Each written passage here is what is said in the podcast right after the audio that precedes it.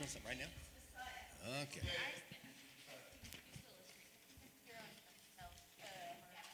I'll fix it out.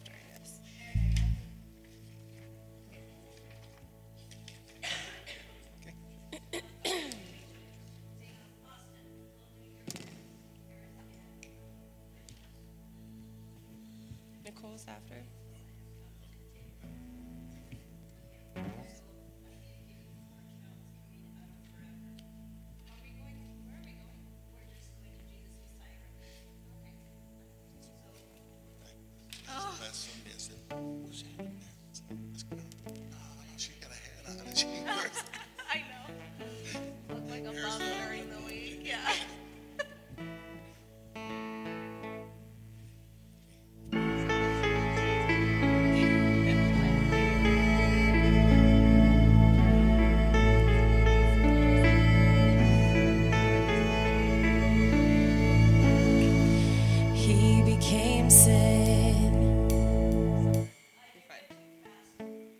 I think it's fun. I just missed it.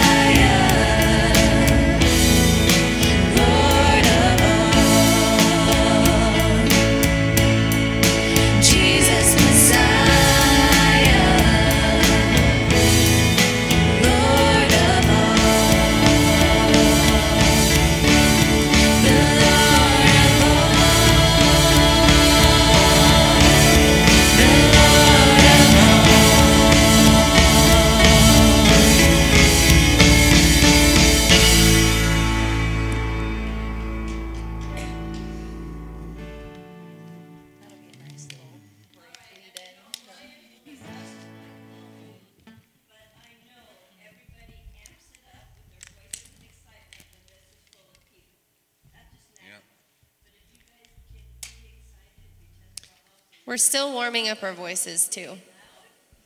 We're still warming up our voices too.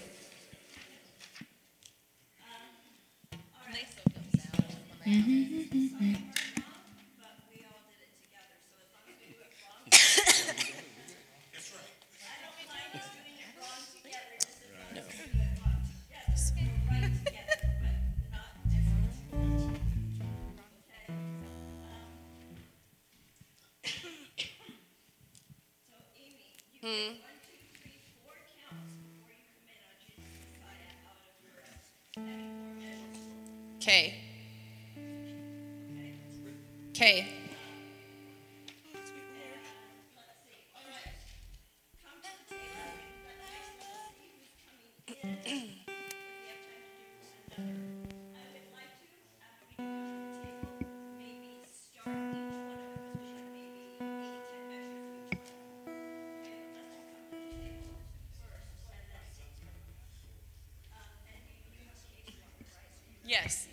people one.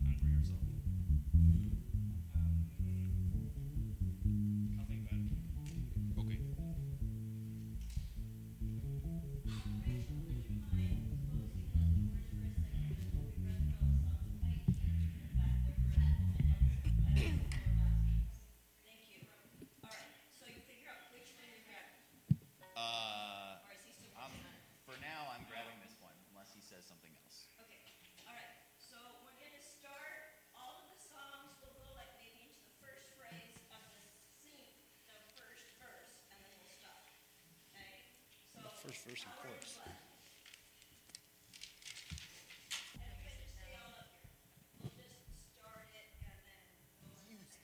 I start.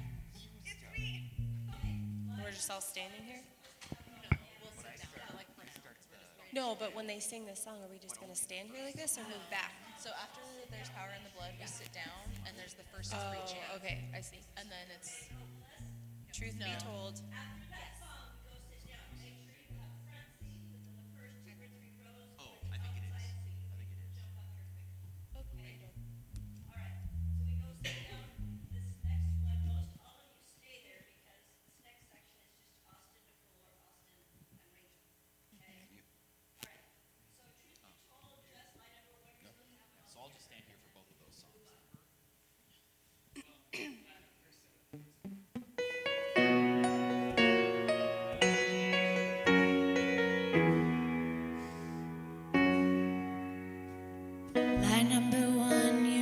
supposed to have it all together.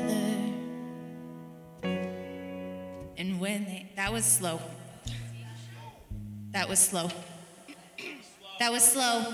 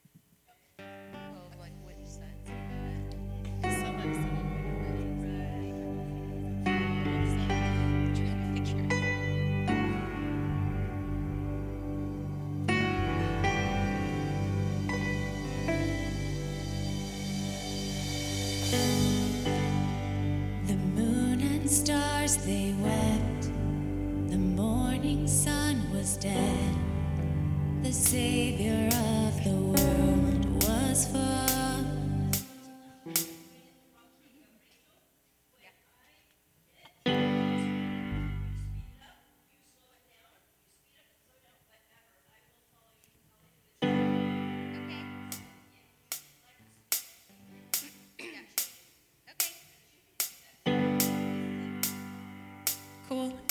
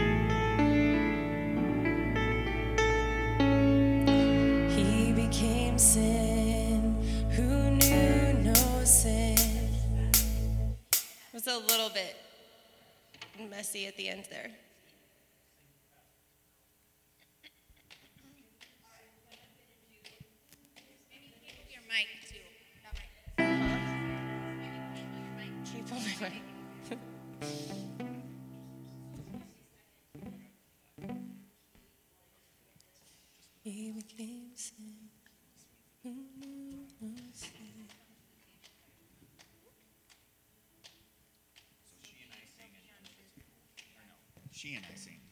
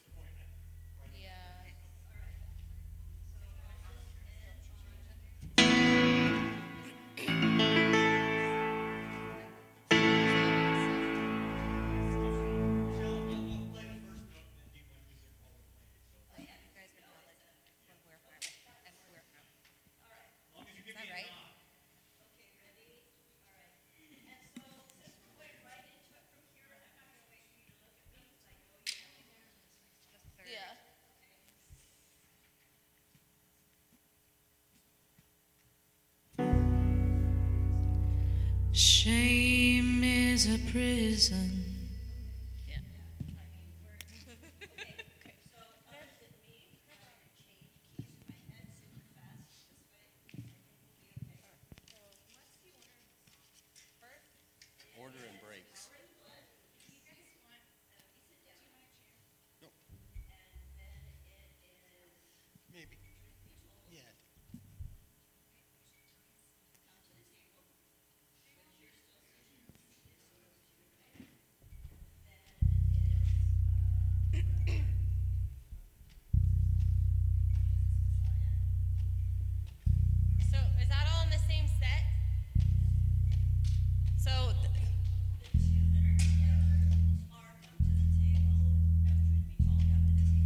And then, and then something else in between? So, so then the first set is power in the blood. Second set, truth be told, come to the table. What's the third?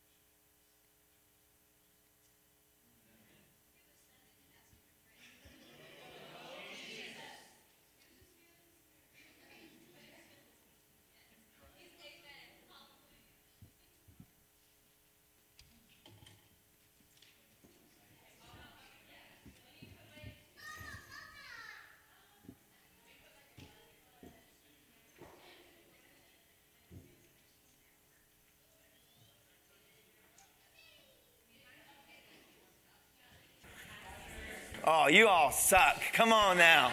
You can do better than that. Jesus is risen. Amen. He is alive. He is alive. Man, we got to wake you up a little bit this morning. So we are, it's a little bit different. We're doing uh, a number of other special music. We'll have some more specials in a little bit. Uh, and then Anthony's also going to be preaching. So you have two preachers, six specials, all in about an hour. Is that possible? With God, all things are possible. Amen? And so we are so delighted that you're here with us early this morning. And uh, what, what a great day. So truly, He is risen. We're going to uh, take a moment, have a word of prayer, and ask Him to bless our time. And uh, I have just a very short little thought and challenge. I have the hard part. Anthony gets to talk about the real exciting stuff later, okay? So uh, let's pray. Lord, I pray you bless your word this morning. We thank you that we do serve a risen Savior. We're here to celebrate on this Lord's Day that truly you are alive and you have risen. And Lord, we thank you that because you have risen, we have the promise and the hope of eternal life and that we too will rise again. And we just give you the praise, the honor, and the glory. I pray that, Lord, you would bless our time together, bless your word. And Lord, I pray that, that for each one, that, Lord, truly uh, this day is not just a day of celebration, but, Lord, it's a day uh, of change and transformation in our lives. Because truly we know the truth, and the truth sets us free. And what a blessing that is. In Jesus' name we pray. Amen. I want to uh, talk to you just for a few moments this morning on why Easter. Why, why Easter? Why, why do, are we celebrating this day? Um, why the resurrection? Why was the resurrection important? Why Jesus? Why do we need a Savior? And so I want to take just a, a few moments um, and, and kind of just kind of lead us into this. And then Anthony will bring, bring up the rest here in a little bit. But why, why do we have Easter? Why do we need Easter? Why do we have the resurrection? What, why did Jesus even come? And we say, well, the, he came to seek and to save the lost. And that is true. But I want to make this very personal and I want to uh, really draw this in because in the book of Genesis, God created Adam and Eve. Amen? And he created Adam and Eve, and they were in a perfect environment, and, and they were innocent, and they were without sin. But then we know something happened. Something happened in the garden, and that is that there was what we call the fall, the fall of man. It was all Eve's fault, by the way. That's a joke, okay? It's all Eve's fault. No. In fact, the Bible even says that Eve was deceived. But it was actually Adam who really knew what he was doing. He willfully, he willfully took of the forbidden fruit. And what we see there is what we call the fall. The Bible says in Romans, it says this there's a passage that says that because sin entered into the world through one man, and he's re- referencing Adam. And it says, then that sin was passed down from that man to all mankind. Look with me in Romans 3. I'm just going to give you a number of verses. Uh, we'll put them up here for you. If you want to turn, you can. But why, why is it so important that we have, have Easter? Why is this day so special? Why, why did Jesus even have to come? Why was the resurrection important? Why do we need a Savior? And here's why is because we see in Genesis that man sinned against God. And according to the scriptures, because man sinned against God, that sin then was passed down to each and every one of us. And so notice what Romans 3:23 says this, for all have sinned and fall short of the glory of God. That we're all sinners. Now again, this is the part you say, "Wow, happy Easter." Thank, you know, thanks Pastor Joe. You know, you just called us a bunch of sinners. That's exactly what I'm doing. We're all sinners. The Bible says, For all have sinned and fall short of the glory of God. There is not a single one of us that's perfect. Amen? Now, if some of you think that you are, we'll just interview your spouse, your children, um, and let me tell you, we can find out all kinds of great information. Amen? Yeah, there's a lot of it. Isaiah the prophet said it like this. He, he said this that even all of our righteousness in the eyes of a holy God, Isaiah says, all of our righteousness is as filthy rags in the sight of a holy God. Notice what Timothy said. Uh, Paul said to Timothy in his writing. In 1 Timothy, in his letter, he said this. Paul said this. He says, Here is a trustworthy saying. He says that deserves full acceptance that Christ Jesus came into the world. Why did he come into the world? To do what? To save sinners. That's you and I. But notice what, what Paul says, of whom I am the worst. Now, think about what he's saying here. This is the Apostle Paul, the one that God used tremendously, this great missionary, but he says, of whom I am the worst. He didn't say I was the worst. He said, I, say it with me, am the worst. He wasn't talking about past tense. You know, some people have this idea that was kind of like, well, well, Paul was saying that because of what he did in his past because he, he, he had, was willing to even kill Christians and he, and he killed Stephen and he was a murderer. And so some people have this idea that Paul said that because of his past. But yes, that was part of it. But Paul wasn't saying that he was a sinner in his past. What Paul was saying is this, is that I am still a sinner. How many of you would agree with that? That, that yes, there's maybe things in our past, but the fact of the matter is that we are still sinners. Amen? That's truth. We're sinners. Romans 6 23 says this that there's a wage for our sin. Romans 6 says this for the wages of sin is death, it's separation from God. The wage of sin, the, the payment for sin is death. That was the same thing that God told Adam and Eve in the garden. He said, If you eat it, you will surely die. And they didn't understand it. In fact, they even twisted the scripture somewhere in there. The, the, Bible says that they said, well, even if we touch it, we will die. And I'm sure maybe they went up, maybe Eve touched it and said, oh, nothing happened. When she took the fruit, she ate it. Yes, there was a change and something changed, and there was something that they recognized, but they didn't understand the full comprehension of what it meant. And what Jesus was saying is this is that if you eat it, not only will you die physically, but there will be a spiritual death, that there is a separation from God. And when they ate, immediately there was that separation. And aren't you thankful that it was God who came looking for Adam and Eve? And it was Adam and Eve who hid from God. But it was God who pursued them. It is God who pursues you and I today. Amen. It is God who sent his son Jesus. He says there's a wage, there's a payment, there's a penalty for sin. He says, but the gift of God, I love that. He says, the gift of God is eternal life in Christ Jesus our Lord. Romans 5 8 says this. He says, But God demonstrates his own love for us. I like this. He says, While we were sinners, he doesn't say you have to clean up and you have to fix your life and you have to change and you have to you have to completely clean up your life to come to jesus no i love what he says while we were still sinners christ still died for us in fact not in spite of our sin but because of our sin. Did you get that? Not in spite of our sin, but because of our sin, Jesus came and died for us. Paul says in Corinthians, 2 Corinthians 5 21, notice what it says. It says this speaking of Jesus Christ, but God made him, speaking of Jesus, who had no sin, to be sin for us so that in him we might become the righteousness of God. You see, understand this. We are all sinners and we are all in need of a Savior. And the reason why Jesus Christ even came was to take our place. He who knew no sin became sin for us, that while we were, we were sinners, He still came and was willing to die for us. He came to pay our sin debt because there is a wage, there is a penalty that must be paid for sin. Understand this sin must be paid for. It must be paid for.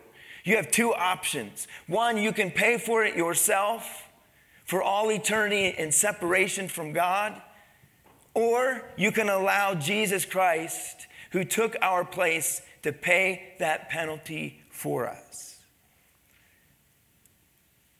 In the last few hours, in the last day of Christ, Mark 15 gives us an interesting account. And I think it's a beautiful picture that there, as Jesus is getting ready to be crucified, there's a beautiful picture of what Jesus did that day, not only for this man, but what he did for us.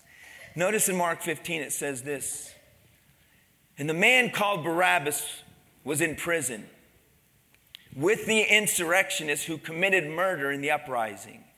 In the book Gospel of John, it says that he was not only a murderer, but it says that he was a robber. It says there was a man named Barabbas. This man's a murderer. He was a thief. He was a robber, an insurrectionist, one who was trying to rise up against Rome, who killed. It says this that the crowd came up and they asked Pilate to do for them what he usually did. There was a custom that Pilate would kind of appease the people during the time of Passover that he would set one prisoner free.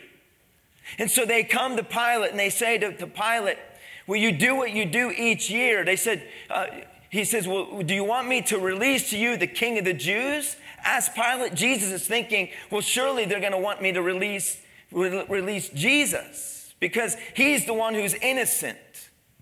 Notice what happens. Knowing that it was out of self interest, others versions will say out of envy and jealousy, it says that the chief priests had, had handed Jesus over to him. But the chief priests stirred up the crowd to have Pilate relief, release Barabbas instead. And so they, then it says, What shall I do then? With the one who was called the King of the Jews? Pilate asked them. And they said, Crucify him, they shouted. Why? He says, What crime? Some versions will say, What, what evil? What crime has he committed? asked Pilate. But they shouted all the louder, Crucify him. Wanting to satisfy the crowd, Pilate re- released Barabbas to them. And he had Jesus flogged and handed him over to be crucified. I don't know the end of the story for Barabbas. But you know, it's amazing to me that Barabbas is a beautiful picture. And what Jesus did that day as Jesus was going to the cross is literally there was another man who was guilty of crimes, another man who should have been placed on the cross in the middle. There was another man who should have been fastened to that cross and had nails into his hands and his feet, and his name was Barabbas. But instead, the Bible says that Jesus took Barabbas's place. Can I tell you something? You and I are Barabbas. And Jesus took our place. I want to show you a picture. I don't know if you have that picture. I believe it was in 2004, the movie The Passion of Christ. Anyone ever see it, hear if it came out? The Passion of Christ. Amazing part of, of the story, the behind the scenes of this picture, and of that scene where Jesus is being nailed to the cross. Something very interesting about this account. Some of you may have already heard this, already know this, but I want to just share this with you because I think it is a beautiful picture of what Jesus Christ has done for us. Mel Gibson is, was the director. In fact, Mel Gibson did not act in he only directed. But he does appear one time in the movie, but you do not see his face. The only thing you see is his hand. Because Mel Gibson, his hand is the hand that is nailing the spike into the hands of Jesus. And the reason why Mel Gibson personally wanted to do this was because he realized and he wanted people to understand that it was his sin that put Jesus on the cross. Even though he did not act in the movie, and even though we don't see him in the movie, and as he directed it, he did want one scene where he would show up in the movie, and it's where he is the one nailing the hand of Jesus to the cross. Because Mel Gibson knew that he is a sinner, and he knew that it was his sin that put Jesus on the cross. that it wasn't the Jews and it wasn't the Romans, but that it's you and I. My sin nailed Jesus to the cross. Your sin nailed Jesus to the cross. Every lustful thought that put a stripe upon his back. Every lie pierced his hands. Every idle word and evil thought and every every uh, every sin that we would commit that we want no one else to know. Can I tell you something? That's what put Jesus on the cross. There's a penalty for sin, there's a payment for sin. Because I'm out of time, I'll just share this with you that as Jesus hung there on the cross, some of the very last words out of the mouth of Jesus, I love this. He cried out, Tetelestai. Tetelestai. He cried out these words to each one there hearing the words of Jesus. They didn't fully comprehend what he was saying, but he was crying out. We would hear it being interpreted as this it is finished. It is finished. But you see, what a, that word was an accounting word in the Greek language, and the word tetelestai means this paid in full. It was an accounting term that was used when someone was in debt. And when someone was in debt, especially to the Roman government, that was a huge crime. That was a huge deal. And when a person's debt was relieved, they would write across on a receipt, they would write the, the word tetelestai, paid in full. Many times, they would even take it and they would nail it and they would put it on the door of someone's home that your debt has been paid, it's paid in full. Can I tell you something? Why Easter? Why did Jesus come? Why, why is this such a celebration today? It's a celebration today because of this, because we are all sinners. We are all sinners, and we are all in need of a Savior. Amen? And our sin put Christ upon the cross, but it was love that kept him there. Amen? And he loves us.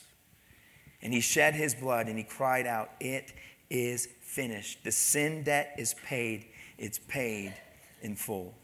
Amen? Amen. In a little bit, we get to hear the rest of the story. Yes, Jesus died on the cross, and yes, he was buried, but we get to hear the rest of the story in a few moments. Let's pray. Lord, I pray you bless your word this morning. Thank you for the worship team. Lord, may we just really listen to the words of the songs we're about to hear. Lord, I pray we listen to the word that Anthony, that you've laid on Anthony's heart as he shares the word with us this morning. Lord, I pray that we would leave this place just thankful and grateful for your love for us, for forgiveness. What a precious, precious gift that is. In Jesus' name we pray. Amen. You can remain seated. There's going to be a couple special songs this morning.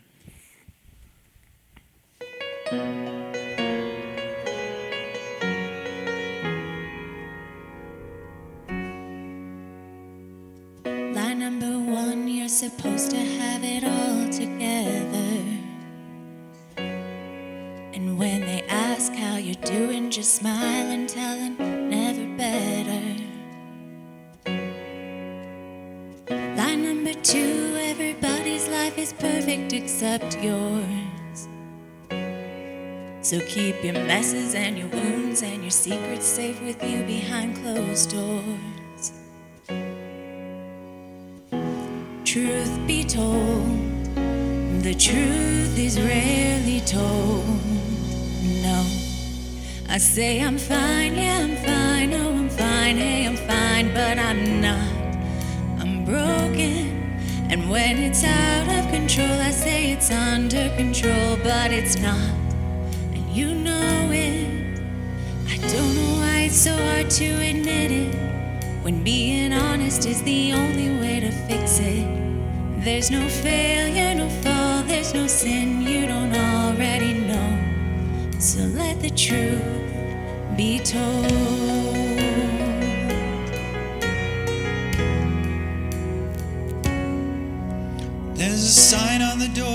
Says, Come as you are, but I doubt it. As if we lived like that was true, every Sunday morning pew would be crowded. But didn't you say church should look more like a hospital? A safe place for the sick, the sinner and the scarred and the prodigals, just like me. Told, the truth is rarely told. Oh, am I the only one who says I'm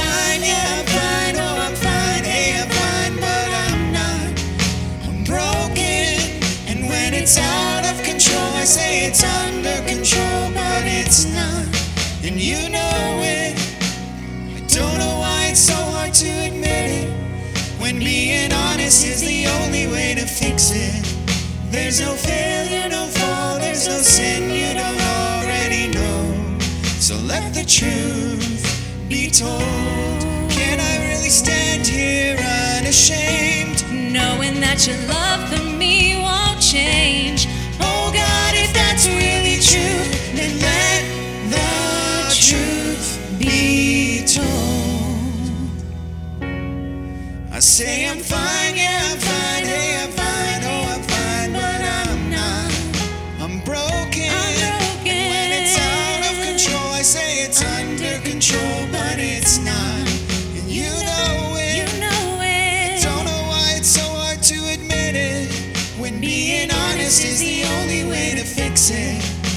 There's no failure, no fall, there's no sin you don't already know. I know. I know There's no failure, no fall, there's no sin you don't already know. So let the truth be told.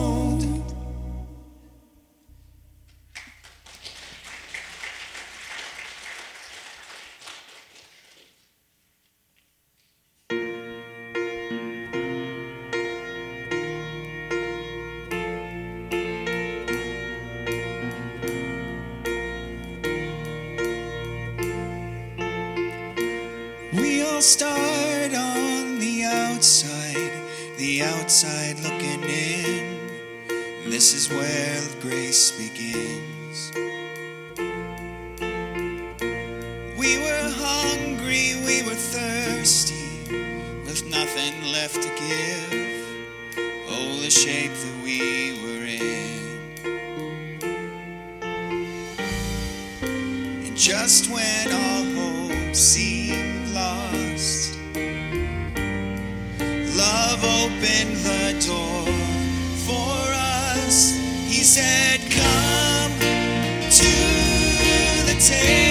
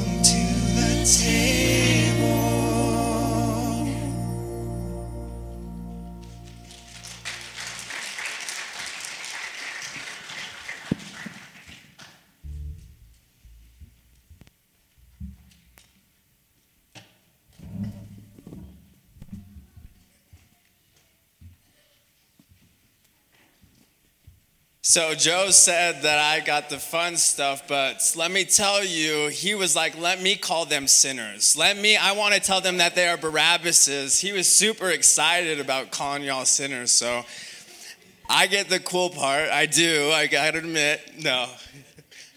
But, right?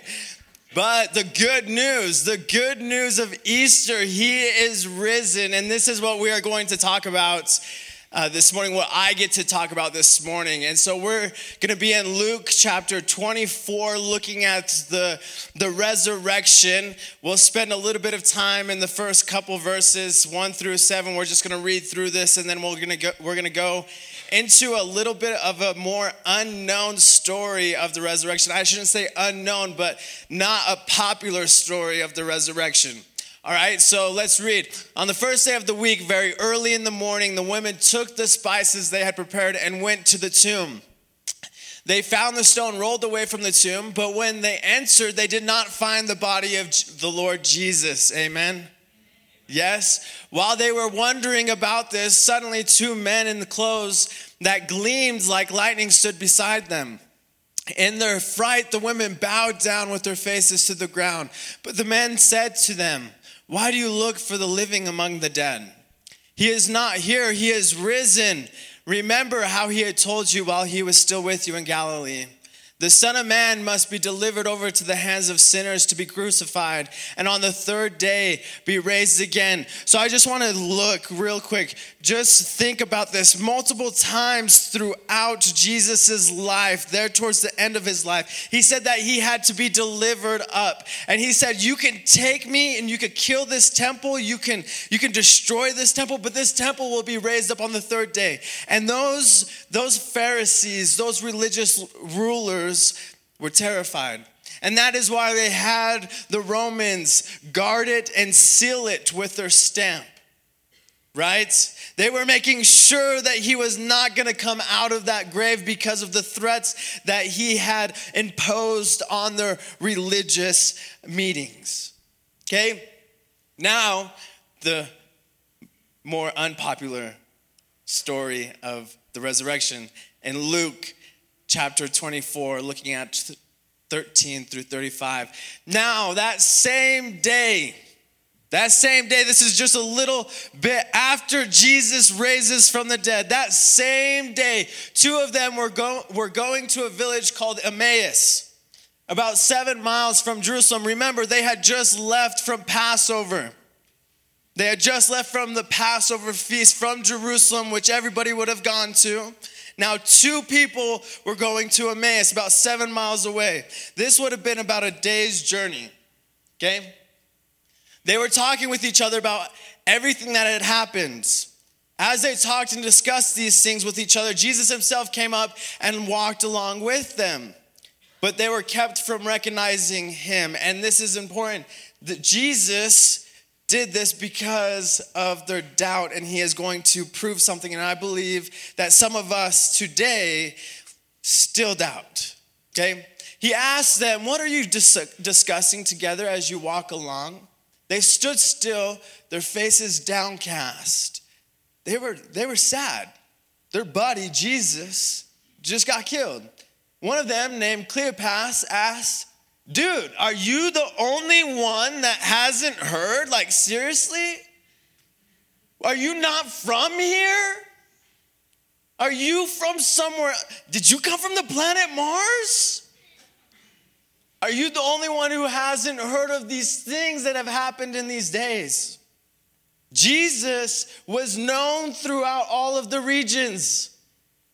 Jesus had done miracles and people, his name spread, and people came from all over the place to hear about, or to hear from Jesus, to hear his preaching, to see him do miracles, for them to heal their family members, for them to, for him to heal them. So have you not heard Jesus? Next verse, please. What things, he asked, about Jesus of Nazareth? They replied, He was a prophet, powerful. Notice, he was a prophet, past tense. He was a prophet, powerful in word and deed before God and all the people.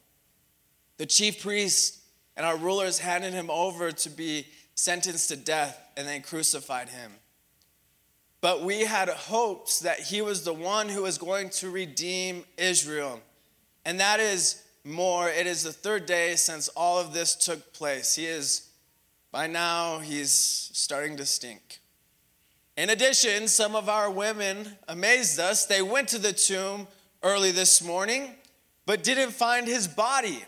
They came and told us, and they had seen a vision of angels who said he was alive. Then some of our companions went to the tomb and found it just as the woman had said, but they did not see Jesus. He said to them, How foolish are you, and how slow to believe all that the prophets had spoken. Now, they went to the tomb. They saw it was empty. The women went to the tomb. They saw it was empty. The disciples went to the tomb. They saw it was empty. Yet they still did not believe. Yet they still did not believe that Jesus had risen. And so Jesus says, How slow are you to believe all that the prophets have spoke? Did not the Messiah have to suffer these things and enter into his glory? And beginning with Moses and all the prophets, he explained to them what was said in all the scriptures concerning himself. As they approached the village to which they were going, Jesus continued on as if they were going further. But they urged him strongly, Stay with us, for it is nearly evening. The day is almost over. So he went up to stay with them. When he was at the table with them, he took bread, gave thanks, broke it, and began to give it to them. Then their eyes were opened and they recognized him, and he disappeared from their sight. They asked each other, Where, Were not our hearts burning within us while, we were, while he talked with us on the road and opened the scriptures to us? They got up and returned at once to Jerusalem. There they found the eleven and those, who, those with them assembled together and saying, It is true, the Lord has risen and has appeared to Simon. Then the two told what had happened on the way and how Jesus was recognized by them when he had broke the bread.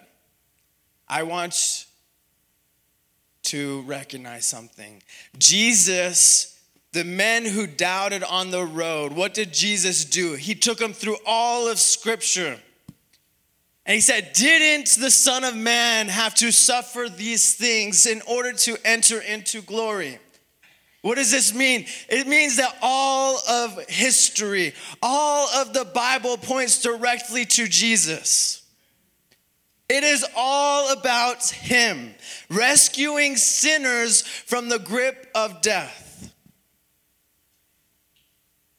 Sometimes we think, oh, it's about me. And it is. It is about you. But it is more importantly about Jesus and His glory. Right? And you could look at Isaiah 53. Isaiah 53, a very, very well known passage in the Bible. He was pierced for our transgressions, right? He was wounded for our iniquities. But guess what? In Isaiah 53, it also talks about how the Father, it was His will, it was Yahweh's will for him to suffer these things. But it was also his will in Isaiah 53, I believe it's 10, for him to prolong his days into eternity. What is this talking about? It's talking about the resurrection. It is talking uh, about what is going to happen with this Messiah who is going to come and pay punishment for our sin. That he will rise again and he will reign. So Isaiah 53 talks about this. The Davidic covenant in 2 Samuel talks about this. And let's look at the, the covenant. It says, When your days are over and you rest with your ancestors, I will raise up your offspring to succeed you, your own flesh and blood. We know that this is true because of the lineage that we see in Luke, the lineage that we see in Matthew. We know that Jesus came from the seed of David, and I will establish his kingdom. He is the one who will build a house for my name, and I will establish the throne of his kingdom forever. He will reign forever. He is alive. Jesus is alive. Now, what is significant about this resurrection? Well, let me tell you no other prophet, no other man has died and rose again. The Bible also tells us in 1 Peter in 1 Peter chapter 1, it says, Praise be to God and Father of the Lord Jesus Christ. In his great mercy, he has given us new birth into this living hope through the resurrection of Jesus Christ from the dead. He has given us new life. With his resurrection, he has given us a new life. He has given us a new hope that we will be resurrected, that we will spend eternity with Jesus, that he has paid the punishment for our sin, that all of our sin was hung on the cross, and by the power of his resurrection, we get heaven. And guess what the Bible says? That it's a free gift. Ephesians 2 talks about for by it is by grace that you have been saved through faith for it is a free gift. It's nothing that we can do, we can't boast about it. It's everything that he has done. It is a free gift. He says, I'll take on your punishment, your sin. I will take on everything that you have done and I will put it on my rap sheet and I'm gonna call you justified. Justified, never sinned. That's what you get to be called because Jesus took on what your punishment on the cross. And the resurrection brings hope to us because we have a new life in Jesus Christ where we get to spend eternity with Him. And we get to have life to the fullest here. Revelation, Revelation 1, 5 through 6, this is another, another one. This is good. And from Jesus Christ, who is the faithful witness, the firstborn from the dead, the one who is raised from the dead, and the ruler of the kings of the earth, to him who loves us and has freed us from our sin by his blood. Look at that. Throughout scripture, throughout the New Testament, it talks about how Jesus' blood is the propitiation for our sin. What's that big word? What's that $5 word? What does propitiation mean? Substitution or the payment for our sin. His blood was the payment for our sin. It is what has freed us from our sin, is that blood that he shed on the cross.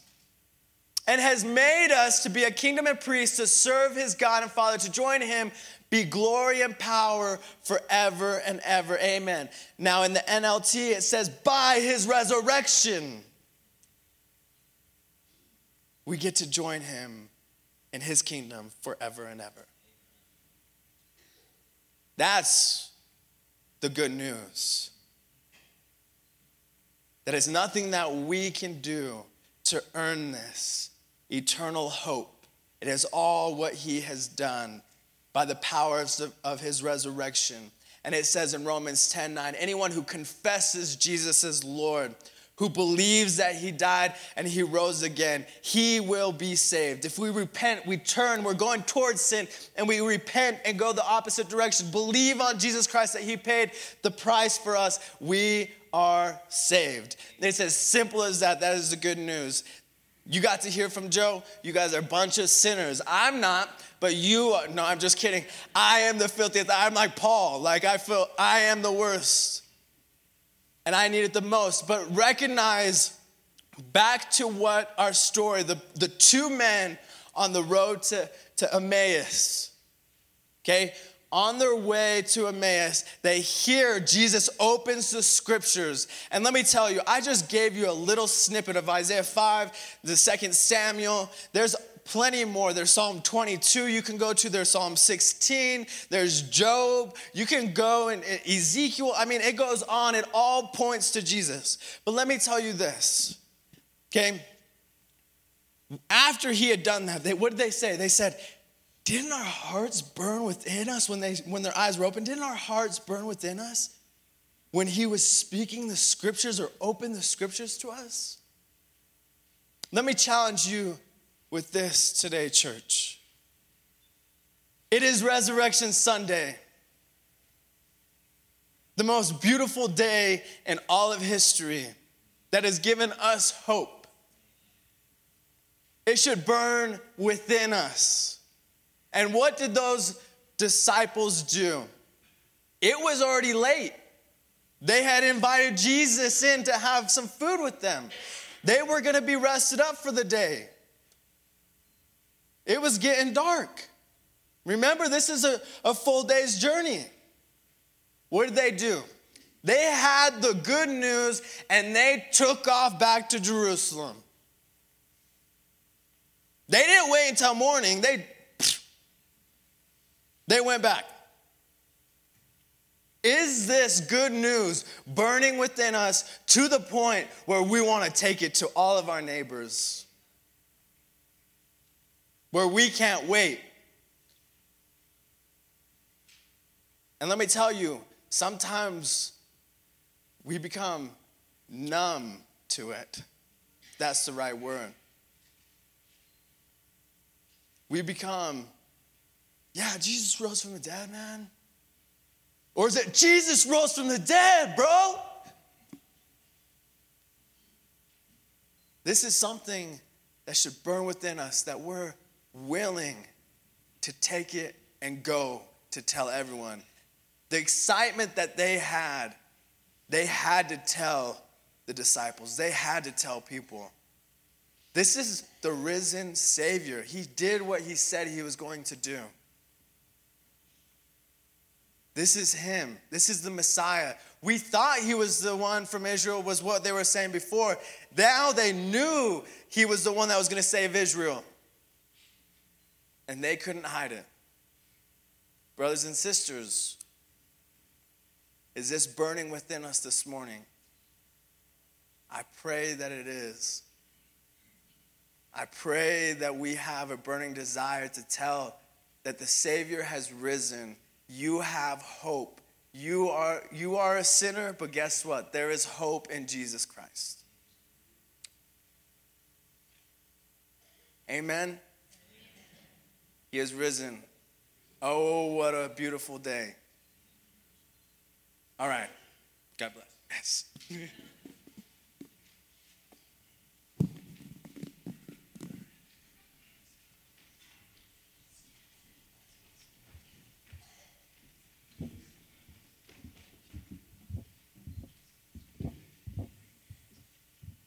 Would you stand and worship with us again?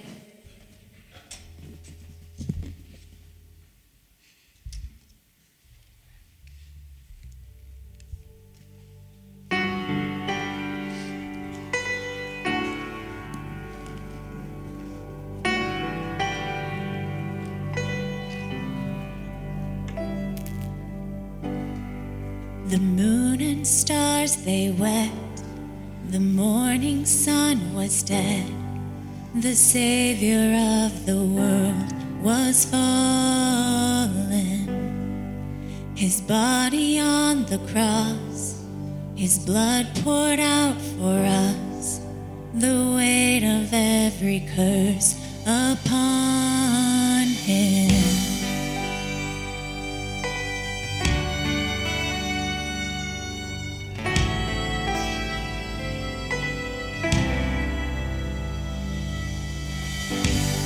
One final breath he gave as heaven looked away. The Son of God was laid in darkness.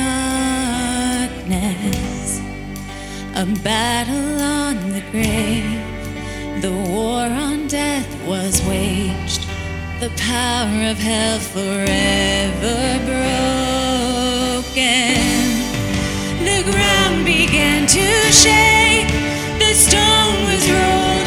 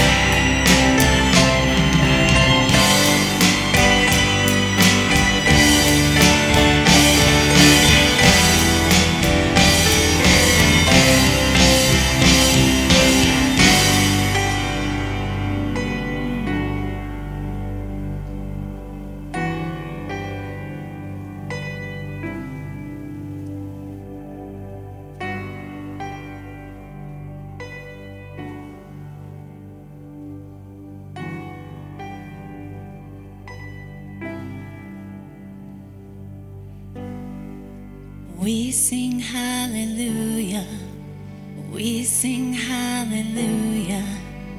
We sing hallelujah. The Lamb has overcome. We sing hallelujah. We sing hallelujah. We sing hallelujah. The Lamb has overcome. We sing hallelujah. We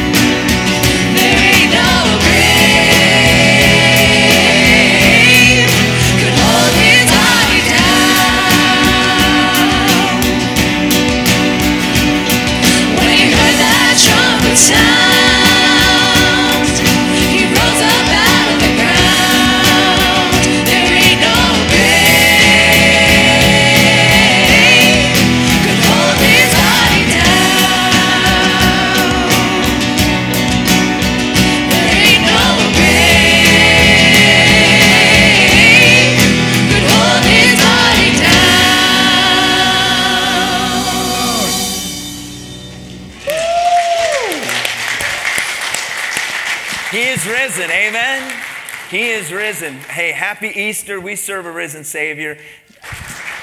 Whew, you may be seated. Happy Easter. Oh, you got to work on that. He is risen. Amen? He is risen indeed. We're going to change up our service just a little bit.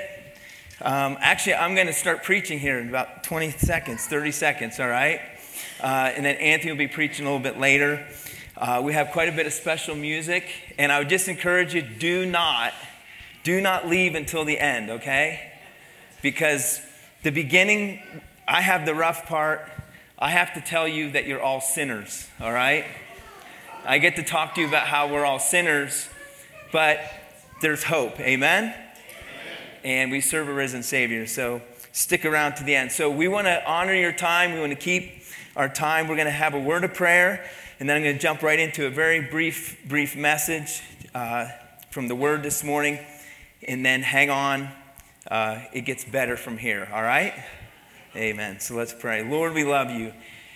We thank you that you have truly risen. You have risen indeed. We thank you, Lord, for this day, this Lord's Day, that we celebrate, Lord, not just once a year, but every Sunday. We call it the Lord's Day because this is the day that you have risen and that you defeated death, you defeated hell, you defeated the grave, and you've given us victory, Lord, through yourself and through all that you have done for us. We thank you, Lord, for your word. We thank you, Lord, for the fact that you, Lord, do not lie, that you speak the truth, and that your word is true. And that when you give your word, that you follow through with it. And when you give prophecies, you fulfill them. And how awesome that is. And we give you praise, we give you honor, we give you glory. So we pray you bless our time together today. We pray that you would be exalted, that you would be glorified, and that each one here would be encouraged to know that truly, Lord, we serve a risen Savior. In Jesus' name we pray. Amen. All right, so I want to ask you this question why Easter? You don't have to answer out loud, but why Easter? Why the resurrection? Even go a little bit farther. Why did Jesus even need to come? And why do we need a Savior? We're going to look at the scriptures for a few moments this morning. And as I mentioned, um, stick around for the end because the good news is coming, all right? But here's, here's the bad news the bad news is you're all a bunch of filthy, rotten sinners. It's the truth, right? You say, well, how do you know that to be true? How dare you? Don't judge me. How can you judge me? I'm just telling you what the Bible says. And by the way, if you say you're not a sinner, all I have to do is talk to your spouse or your children or some of your friends or people that are close to you, and we can quickly confirm that you are truly a sinner. Amen? That's truth, right? I know we're all sinners. And I don't mean to make light of that. But you see, the scripture tells us in the book of Romans, the gospel of Romans, Romans, Paul says, he says that sin came into the world through, through one man. And then sin was passed down from that man to, to all mankind. In fact, we go back to the book of Genesis, and God created uh, Adam and Eve, and God created this, this perfect garden, and they were in a perfect place and state of innocence. But we understand that Satan came into that garden and, and he slithered his way in and he caused Eve, the Bible says, to be deceived. Now, I know all the men here are saying it's the woman's fault. Uh, and, you know, we want to blame the woman. And that's exactly what Adam did. It's her fault. But the fact of the matter is, the Bible says, later New Testament says that Eve was deceived, but it says this that Adam sinned. The idea was this Eve was deceived and thought she was doing a good thing, the right thing, even though it was contrary to what the Bible says, but she was deceived. But Adam, he willfully sinned against God. He willfully ate of that fruit. And we know that at that moment, man fell. We call it the fall in the garden. That's when sin entered into this world. And because Adam sinned, the Bible says we've all have been born sinners. The Bible tells us in Romans 3:23, I'll give you some scripture. I have to keep this very brief, so just hang with me. Let me give you a few scriptures. He says, For all have sinned, all. For all have sinned and fall short of the glory of God. All means all, every single one of us. Isaiah says it like this. The, the prophet said this. He says that all of our righteousness, in the eyes of a holy God, he says all of our righteousnesses or righteousness that we can do, he says in the eyes of a holy God, he says they're as filthy rags. The apostle Paul said this in 1 Timothy as he's writing uh, this letter. Paul says this. He says, Here is a trustworthy saying. He says, This is the truth. He says that deserves full acceptance. Everyone needs to accept this truth that Christ Jesus came into the world to do what? To save sinners. But notice what Paul says. He says, Of whom I am the worst. You see, some would say, well, Paul was talking about his, his past life when he was Saul and when he was a murderer, and when he killed people and, and when he killed Christians. But I want you to notice the English here, if you will, and even in the original language, what Paul was saying is he wasn't saying, I was once a sinner. He says, I, can you say it with me? I am a sinner. You see, he came to the reality, yes, that he had a past, but he also had a present. In that present, he was still a sinner. And Paul said that I am, he considered himself the worst of sinners. And this is why Jesus Christ came. Romans 6:23 the Bible says that there is a punishment, there's a payment, there's a penalty, there's a wage for sin. Paul says this, he says for the wages of sin is death. As Adam and Eve were in the garden, when they ate of that fruit, they began to physically die, but they didn't, they didn't understand fully what was taking place. When they ate of it, maybe even they thought, well, we're still alive. There were some consequences. And yes, they saw change, but they didn't realize that this death was not just going to be a physical death, but it was a spiritual death, separation from God. It says, for the wages of sin, there's a, a, punishment, there's a penalty, there's a wage, there's a debt that needs to be paid for sin. He says the wage of sin is death. He says, but, I love this, and we'll talk about this later, and Anthony will touch on this, but the gift of God is eternal life through Jesus Christ our Lord. Romans 5 8, Paul says this. He says, But God demonstrated his own love for us that while we were still sinners, Christ died for us. May I remind you of something that He, even though we were sinners, Christ still came and He still died for us. Understand this is that, that reality is we cannot clean ourselves up or make ourselves holy enough to come into a presence of God. We cannot do that. This is why Christ came. He came because we are sinners and we're in need of a Savior. And he says, while you were sinners, he, he still came and died for us. You understand the reason he came is because we are sinners and we need a Savior. Paul says in 2 Corinthians 5, verse 21, it says this that God made him, speaking of Jesus Christ, God made him, Jesus, who had no sin, to be sin for us so that in him we might become the righteousness of God. Do you understand what the scripture saying? Is that literally Jesus Christ came and he took our place. He is our substitute. He paid our debt. And by the way, he is the only one worthy to be our substitute. He was the only one worthy to take our place. Because the Bible says, He who knew no sin, he had to be the sinless, spotless Lamb of God. He who knew no sin became sin for us. Every wrong word that we said, every evil deed, every thought, every lustful thought, every lie that we've told was placed upon Jesus Christ. He who knew no sin, he became sin for us. He took our place. In the last day of our Lord, as far as in his, as we see him in his physical body and alive, before he's resurrected, I want you to see in Mark 15 a beautiful, I believe, a beautiful picture, analogy that the Bible gives us. That even on this day, Jesus is going to take the place of another man. Look what the Bible says this. The man called Barabbas he was in prison with the insurrectionists who had committed murder. Most people believe he was the one who led the insurrection.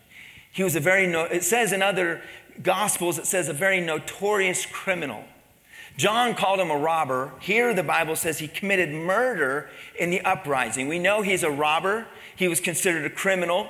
We know that he was a murderer. He's an insurrectionist.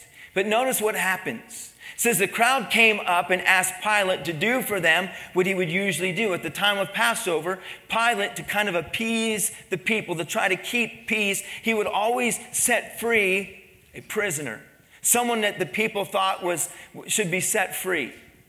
Now, notice what happens though. He says, it says this Do you want me to release to you King of the Jews? asked Pilate. Pilate's thinking they would want to release Jesus because Pilate knew he was innocent and he was not an evil man and that he was a good man. But notice what happens. He says, knowing it was out of self interest that the chief priest had handed Jesus over to him. But the chief priest stirred up the crowd to have Pilate release Barabbas instead. What shall I do then with the one you call the king of the Jews? Pilate asked them. And they cried out, notice this, crucify him, they shouted. Why? What crime? In many versions say this, what evil has he committed? What evil has Jesus done? Why would you want to do this? asked Pilate. But they shouted all the louder, crucify him. And wanting to satisfy the crowd, because he did not want an insurrection, Pilate released Barabbas to them. He had Jesus flogged and handed him over to be crucified. You see, I don't know the end of the story for Barabbas. I don't know what went through the mind and heart of Barabbas that day, but I know this that somewhere along the line, Barabbas was lined up to be executed. And as he sees Jesus literally taking his place on the cross, he realizes that should have been me on that middle cross. It wasn't him, it was Jesus. Jesus took Barabbas' place. But can I remind us all of something? Jesus took my place. Jesus took your place. He took your place. He who knew no sin became sin for us. He became our perfect substitute. He paid our debt. I want to finish with just a picture that I'd like you to look at just for a moment. How many of you have ever seen the movie The Passion of Christ? Powerful movie. Powerful movie. Directed by Mel Gibson. Mel Gibson directed the movie, produced the movie. He does not have a, a, scene necessarily in the movie. He didn't act in the movie, but he is in the movie. I think it's pretty powerful, but in this scene here, Mel Gibson says that he wanted his own hand to be the one in the movie to nail Jesus to the cross. So when you watch the movie The Passion, when you look at this picture, understand this. Although Mel Gibson was not seen in any scenes, Mel Gibson was in the movie, and Mel Gibson was the one who was the Roman soldier putting the nail in Jesus' hand. The reason why Mel Gibson wanted to take this part is because he said this when interviewed and asked, Why would you do this? He was very adamant about this. In fact, he was falsely accused, saying that he was trying to blame the Jews. In fact, it was the opposite. Because he said, I don't want people to believe that it was the Jews that put Jesus on the cross or the Romans that put Jesus on the cross. He says, well, I, want, I want everyone to know that I put Jesus on the cross. That it was my sin that put Jesus on the cross. Can I say to you, Mel Gibson is right? It was Mel Gibson's sin that nailed Jesus to the cross. It was my sin, Joe Klein's sin, that nailed Jesus to the cross. It was your sin that put Jesus on the cross. And every stripe, the Bible says, by his stripes we are healed. It was our iniquity that was placed upon Jesus Christ. Every lie you told was pounded, that nail into the, into the hand of Christ. Every lustful thought, and every evil deed, and every sin that you and I have ever committed, ones known and those unknown, and the things that we would never want anyone else to know about. And the shame of all that was placed upon Jesus Christ, and Jesus Christ took our place. And as Jesus hung on the cross, his last words, he cries out, It is finished. It is finished. In the original language, it was tetelestai. He cried out tetelestai. And everyone there, not fully understanding what he was saying, they thought, Why is he saying this? Because the word it is finished is not what we think it means. The word it is finished, tetelestai, is an accounting term that's used when someone owes a debt. And when that debt is fully paid for, the word tetelestai literally means to be paid in full. Church, can I say this to you? Jesus Christ paid the sin debt in full. And all God's people said, Amen. We're going to have the worship team come. And I want you to listen to the words of these next couple songs. This is not a time for us to kind of stand and worship. I want you to think and reflect upon the words that they're going to sing. And they're going to have a couple specials, and then Anthony's going to come up and bring the really good news. Amen? Yes, we're all sinners, but we need a Savior. And we're going to talk a little bit about our awesome Savior this morning. Amen? Amen.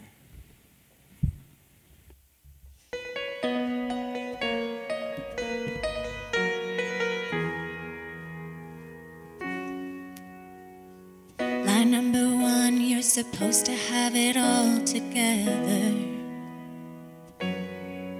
And when they ask how you're doing, just smile and tell them never better.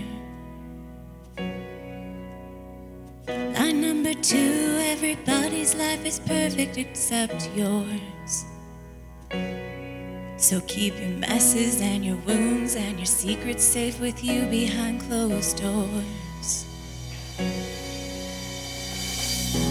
Truth be told, the truth is rarely told. No, I say I'm fine, yeah, I'm fine, oh, I'm fine, hey, I'm fine, but I'm not. I'm broken, and when it's out of control, I say it's under control, but it's not.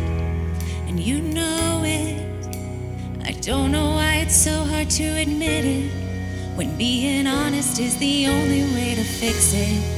There's no failure, no fall, there's no sin you don't already know. So let the truth be told.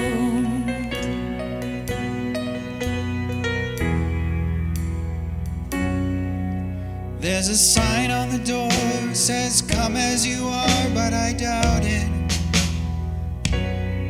Cause if we lived like that was true, every Sunday morning pew would be crowded. Didn't you say church should look more like a hospital?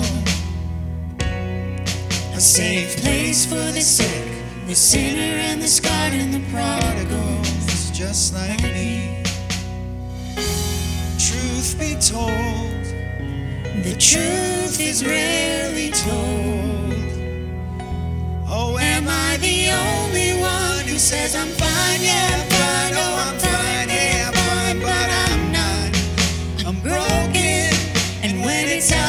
Control, I say it's under control, but it's not. And you know it.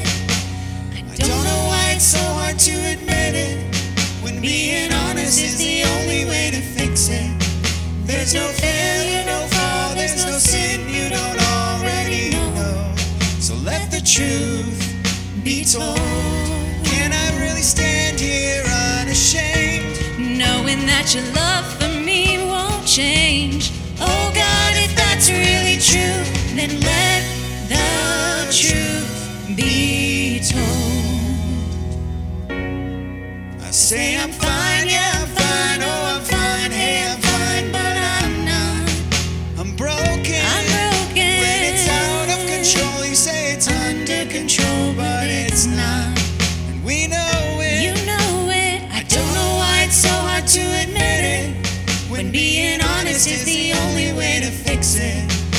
There's no failure, no fall, there's no sin you don't already know. Yeah, I know. I know. There's no failure, no fall, there's no sin you don't already know.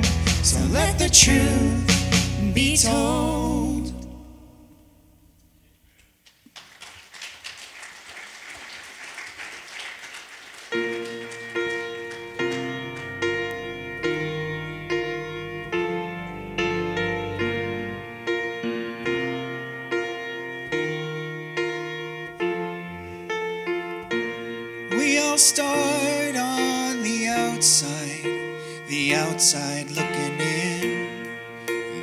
where grace begins.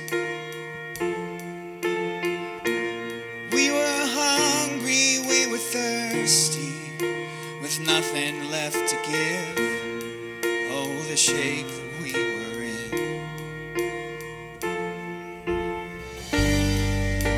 Just when our hope seemed lost.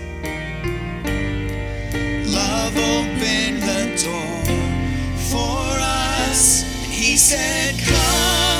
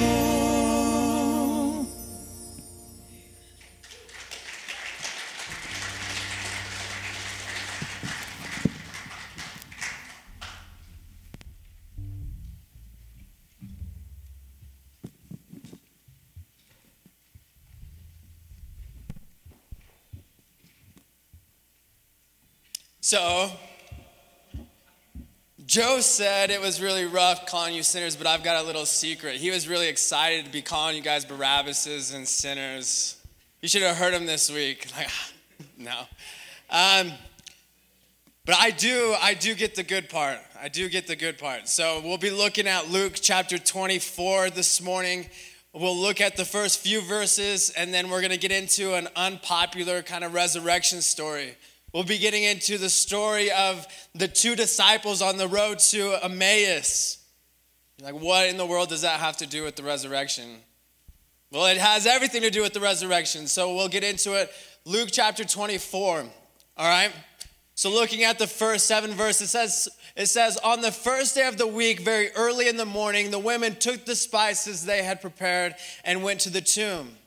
They found the stone rolled away from the tomb, and when they entered, they did not find the body of the Lord Jesus. While they were wondering about this, suddenly two men in, clo- in cloths that gleamed like lightning stood beside them. In their fright, the women bowed down with their faces to the ground, and the men said to them, Why do you look for the living among the dead? He is not here, he has risen. Remember how he had told you while he was still with you in Galilee? The Son of Man must be delivered into the hands of sinners, be crucified, and on the third day be raised again. Amen. Amen. He is risen. Let's try that again. He is risen. He is risen indeed. And guess what? He is not dead any longer. He died and he paid the punishment for our sin. But what is he? He is alive. He is resurrected. He is living. He is reigning at the right hand of the Father, the Bible tells us. So let's keep on going with this story, all right? In chapter 24, verse 13, we see it says, Now the same day, the same day that Jesus rose from the dead, that very same day, he goes to them, these two on the road to Emmaus. Okay, it says, that same day, two of them were going to a village called Emmaus, about seven miles from Jerusalem. Jerusalem. This is about a day's journey, okay? Seven miles is about a day's journey. They were talking with each other about everything that had happened. What had happened? Jesus was just crucified. Jesus had just died. As they talked and discussed these things with each other, Jesus himself came up and walked along with them. But they were kept from recognizing him. He asked them, What are you guys discussing as you walk along? They stood there, their faces downcast. They were all glum. One of them, named Cleopas, asked him, Are you serious, dude? Like, do you not know what had just happened, bro? Like, are you, a, are you from Mars or something? Like, you, you're the only one who doesn't know what's happening. He said that these things, what had happened in these days, what things, he asked. Well, you know about Jesus of Nazareth. They replied, He was a prophet. Notice, they said he was a prophet, past tense. He was a prophet, powerful in word and deed before God and all the people. The chief priests and our rulers handed him over to be sentenced to death. They crucified him, they killed him. But we had hope that he was the one who was going to redeem Israel.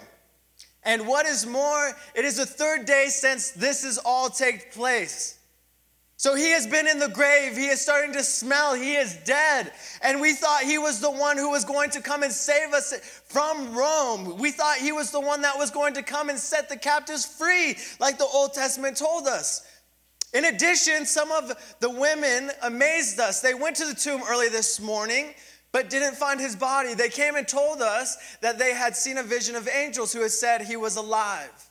Then some of the, our companions went to the tomb and found it just as the woman had said, but they did not see Jesus. And he said to him, How foolish you are, and how slow to believe all the prophets have spoken. Guys, Wake up. That's what he's saying. Like, how foolish are you? Like, I told you, I told you all of Jesus' life, the, especially the last few weeks of his, uh, of his life, he was saying, I am going to die and raise again on the third day. You can destroy this temple, but it will be raised on the third day. I will be coming back on the third day. And you guys didn't believe me. And so he says, Did not the Messiah have to suffer these things and then enter his glory? And then, beginning with Moses and all the prophecy, explains to them what was said in all scripture concerning himself. Let me tell you this. I want to just point this real quick. Okay, what is he talking about? He started with Moses. He opens the scriptures. He starts with Moses and tells him everything that was concerning him. Let me tell you, we think that the gospel is about us, and it is. I promise it is about us. But most importantly, it is about Jesus and it is about his glory. It is all about Jesus, and all of scripture is about Jesus. From the very beginning, from what we see in the garden, the promise that God makes with Eve, there will be a seed from you that will crush the serpent's head, that will defeat death. Ever since the foundations of the earth, before the foundations of the earth were formed, there was a plan of salvation. There was a plan of redemption. That you see that in Ephesians. So everything has pointed back to Jesus all of Scripture, we see that in Isaiah 53, a very, uh, very, uh, everybody knows Isaiah 53, right? No. Isaiah 53, it is very famous passage that he was pierced for our transgressions. He was, he was bruised for our iniquities. And by his stripes we are healed. Now, does everybody know that? Has everybody heard that? Now, let me tell you in Isaiah 53 as well, it talks about how the resurrection will happen. It's talked about in Job, it's talked about in Psalm, in Psalm 22, it's talked about in Psalm 16, it's, talking, it's talked about in Ezekiel. It has been prophesied that Jesus would raise from the dead. And so everything was pointing to the Messiah coming to deliver his people, but to be raised from the dead. And we see in, uh, in 2 Samuel, we see the, the Davidic covenant. We see this in 2 Samuel. But we'll, we'll, we'll get to that in a little bit, okay? We'll get, we're going to finish this. So in verse 28, it says, As they approached the village to which they were going, Jesus continued on as if he were going further. But they urged him strongly, saying, Stay with us, for it is nearly evening. The day is almost over. So he went up to stay with them. When he was at the table with them, he took bread, gave thanks, broke it, and began to give it to them. Then their eyes were opened and they recognized him, and he disappeared from their sight. They asked each other, "Were our hearts not burning within us while we talked with the, while he talked with us on the road and opened the scriptures to us?" Then they got up and returned at once to Jerusalem. There they found the eleven and those with them assembled together. And saying, It is true, the Lord has risen and has appeared to Simon. Then the two hold, or told what had happened on the way and how Jesus was recognized by them when he had broke bread. So now going back to 2 Samuel. Okay, 2 Samuel says, He is the one. Oh, just kidding, it doesn't say that says, When your days are over and you rest with your ancestors, I will raise up your offspring to succeed you. We know that he was the offspring of David by what the Gospels tell us, the lineage that was given in Matthew and in Luke. He came from the seed of David. He was fulfilling prophecy just by coming from the lineage of David. And he says, Your own flesh and blood, I will establish his kingdom. He is the one who will build a house for my name, and I will establish the throne of his kingdom forever. It is going to be forever, and he is alive and he is reigning. His kingdom does not die. Nothing can come against his kingdom. Like he talks about in Luke, he says, The gates of hell will not prevail against my church, against my kingdom, because he is alive, he is reigning, and he is within us. Wow. That's that's the gospel message. He is not dead. He did not just die for our sins, He rose up again. First Corinthians talks about how if he did not raise from the dead, then our faith is empty. We are fools because if he did not raise from the dead, then guess what? We're not even Christian. It is the very fundamental thing of our faith, the resurrection is. There's nobody who has, no prophet who has ever died and rose again. Now, the man who does die and raise again, I believe he should be followed. Right? First Peter, First Peter chapter 1, it says, Praise be to the God and Father of our Lord Jesus Christ. In his great mercy, he has given us new birth into a living hope through the resurrection of Jesus Christ from the dead. This Jesus gives us living hope that we, when we die, we live, that we will be resurrected. There will be a resurrection for us, but there is a living hope in Jesus because of the resurrection. That while we were still sinners, Christ died and gave himself for us so that we can live in eternity with him. What an amazing gospel that is. How powerful that is. That by his blood, he paid the price for our sins. But not just that, I'm gonna give you eternal life and I'm gonna give you a hope and I'm gonna give you a life to the fullest. In Revelation, Revelation chapter 1, 5 through 6, and it says, And from Jesus Christ, who is the faithful witness, the firstborn from the dead, and the ruler of the kings of the earth, to him who loves us and has freed us from our sins by his blood. Look at that. Jesus has freed us from our sins by his blood. There's this word called propitiation. A word called propitiation. What does that $5 word mean? Substitution. It means a payment, right? It is a substitute, a payment who took our place. It is a payment, a down payment for us. He paid the price with his blood. There is life in the blood. And so, by his blood, he pays for our sins. He paid the price by shedding his blood. And it says, and has made us to be a kingdom and priests to serve his God and Father. To him be glory and power forever and ever. Amen. Now, the NLT says, now because of his resurrection, he has made a kingdom forever and ever. In us, we are his kingdom. And by his resurrection, guess what? We are a part of that, that kingdom. By that resurrection, you have hope, you are alive, your sins are paid for, you have, you have Jesus living within you, you get eternal life. What greater news is there? That, oh man, I, I was just hearing, you know, like I, I'm a sinner, I'm this horrible person. You guys are, I'm not. No, no. I'm like, I'm like Paul, I am the worst of the worst. Okay? But what great news! What great news. And, and we see these men who were traveling with Jesus. They said, Didn't our hearts burn when he read the scripture to us and he told us about this scripture? Didn't our hearts burn? Let me challenge you with this today, church.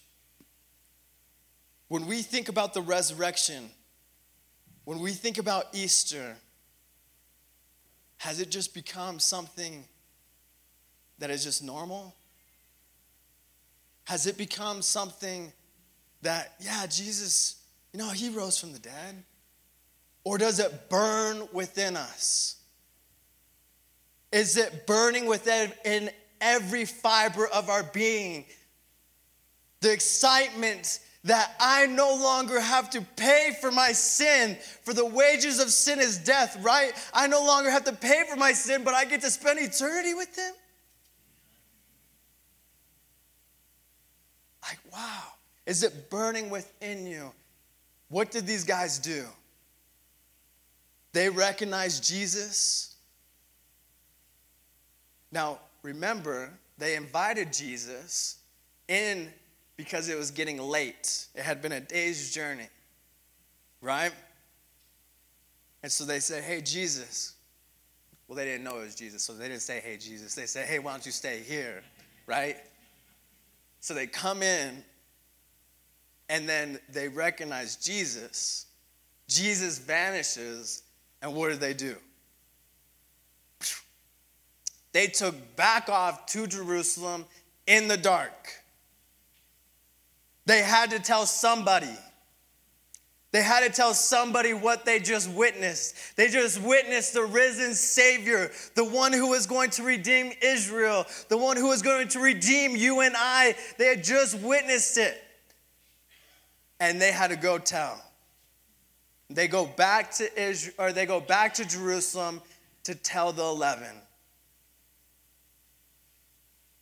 Is that the message that we have that is so exciting, that is burning within us that we've got to tell? That we've got to tell somebody about it because I can't hold it in any longer.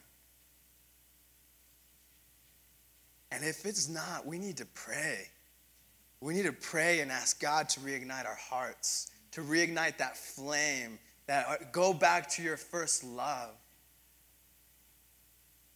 Because that is the greatest news of all that Jesus came, took on our sin, but is not, he's not dead. He's alive. He's resurrected and he is reigning. Not only that, he's living inside you. How cool is that? So while we celebrate Easter Sunday, we are celebrating the real, the real reason for the season. right? It's not just Christmas is the real reason for the season, it's Easter too, right? So I challenge you guys. I challenge you.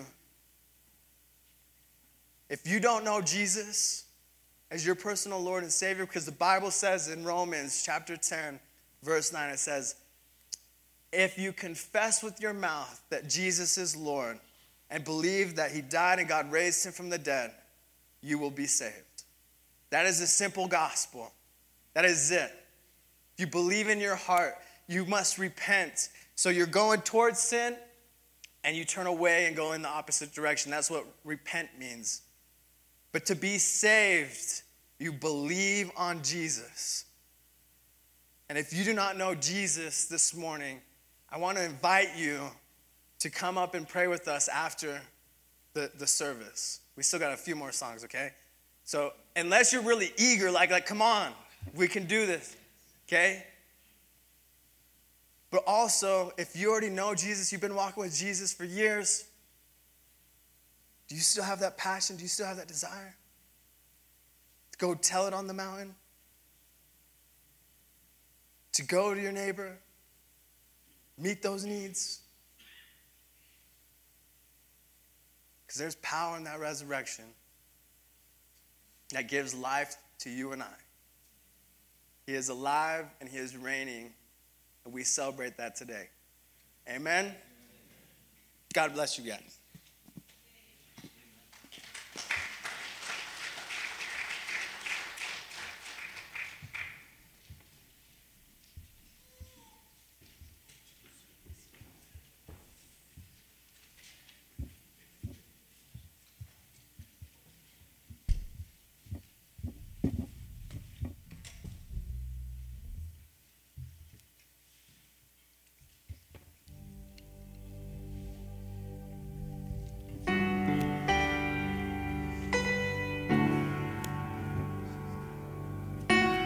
You stand with us, please?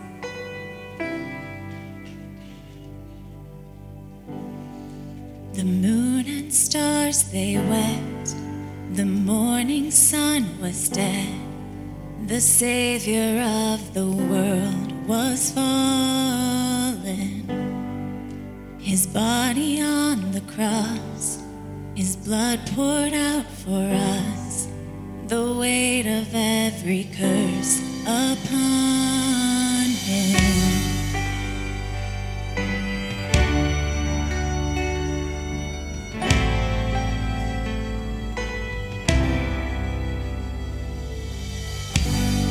One final breath he gave as heaven looked away.